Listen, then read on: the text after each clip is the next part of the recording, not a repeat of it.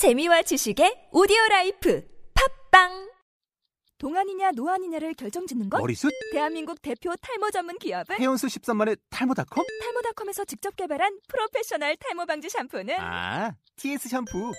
늘어진 두피 모공을 꽉! 단 한 올의 모발까지 꽉! 사용할수록 풍성해지는 나의 모발.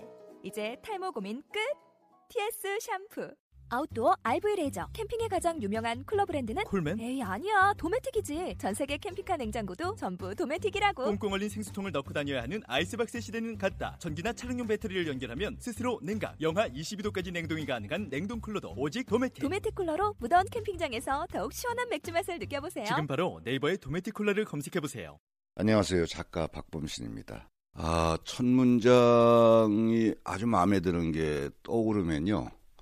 어, 소설이 전체적으로 잘 풀릴 것 같은 그런 환한 예감을 갖게 되지요. 그 첫 문장은 아주 오래전부터 소설 모티브를 처음 얻었을 때부터 계속 줄곧 생각해요. 그래서 많이 바뀌기도 하지만 아 이거야 싶은 문장이 떠오르면 아주 기분이 예, 좋고 소설 전체가 다 거의 완성되는 것 같은 그런 느낌을 받습니다.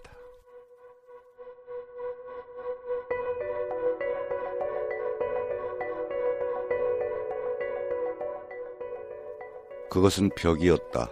차갑고 황홀함.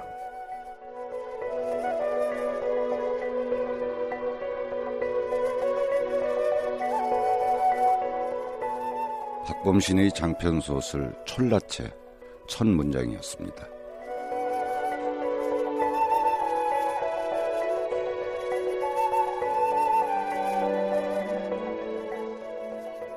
아, 철라체 첫 문장은 철라체라는 제목을 생각했을 때부터 떠올라 있었어요.